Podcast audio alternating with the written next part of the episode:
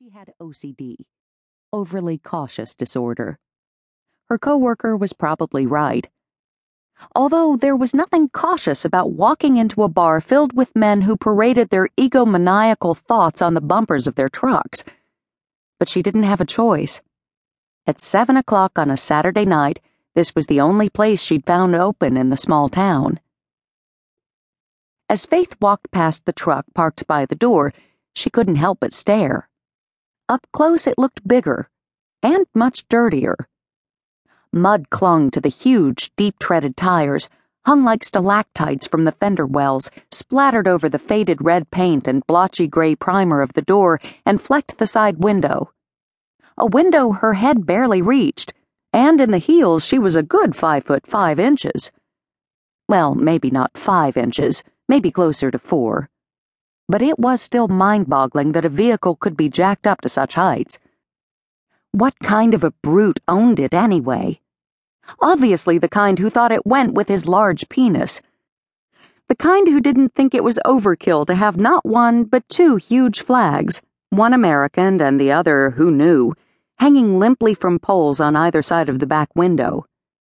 A back window that displayed a decal of a little cartoon boy peeing on the Toyota symbol two blue starred football helmet stickers, and a gun rack with one empty slot. Faith froze. On second thought, maybe she wouldn't ask questions at this bar. Maybe she would drive down the main street again and try to find some other place open.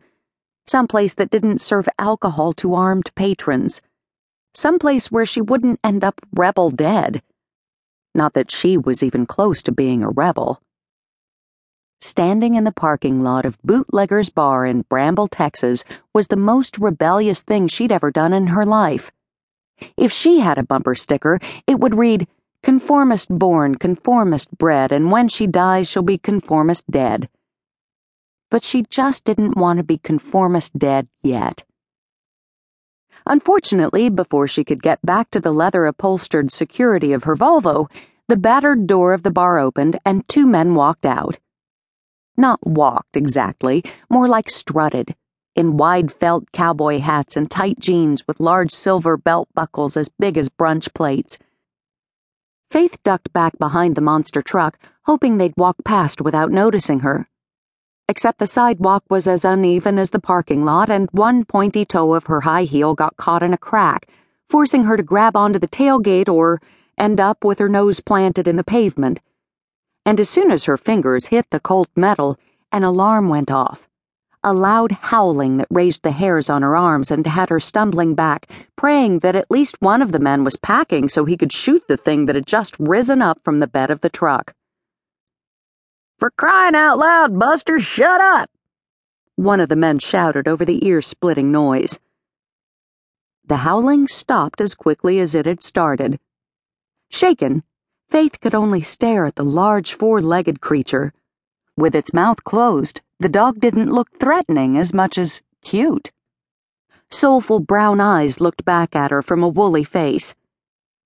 While she recovered from her scare, it ambled over to the end of the truck and leaned its head out. Faith stepped back. She wasn't good with dogs. Or cats, gerbils, birds, hamsters, or fish, pretty much anything living. She had a rabbit once, but after only three months in her care, it died of a nervous condition. Hope? The name spoken by the tall, lean cowboy with the warm, coffee colored skin caused her stomach to drop, and she swiveled around to look behind her. No one was there. Baby, is that you? The man's Texas twang was so thick that it seemed contrived. Faith started to shake her head, but he let out a whoop and had her in his arms before she could accomplish it. She was whirled around in a circle against his wiry body before he tossed her over to his friend, who had a soft belly and a chest wide enough to land a 747. Welcome home, little bit. The large man gave her a rough smack on the lips, the whiskers of his mustache and goatee tickling. He pulled back and his blue eyes narrowed. What the hell did you do to your hair? She cut it, you idiot. With a contagious grin, the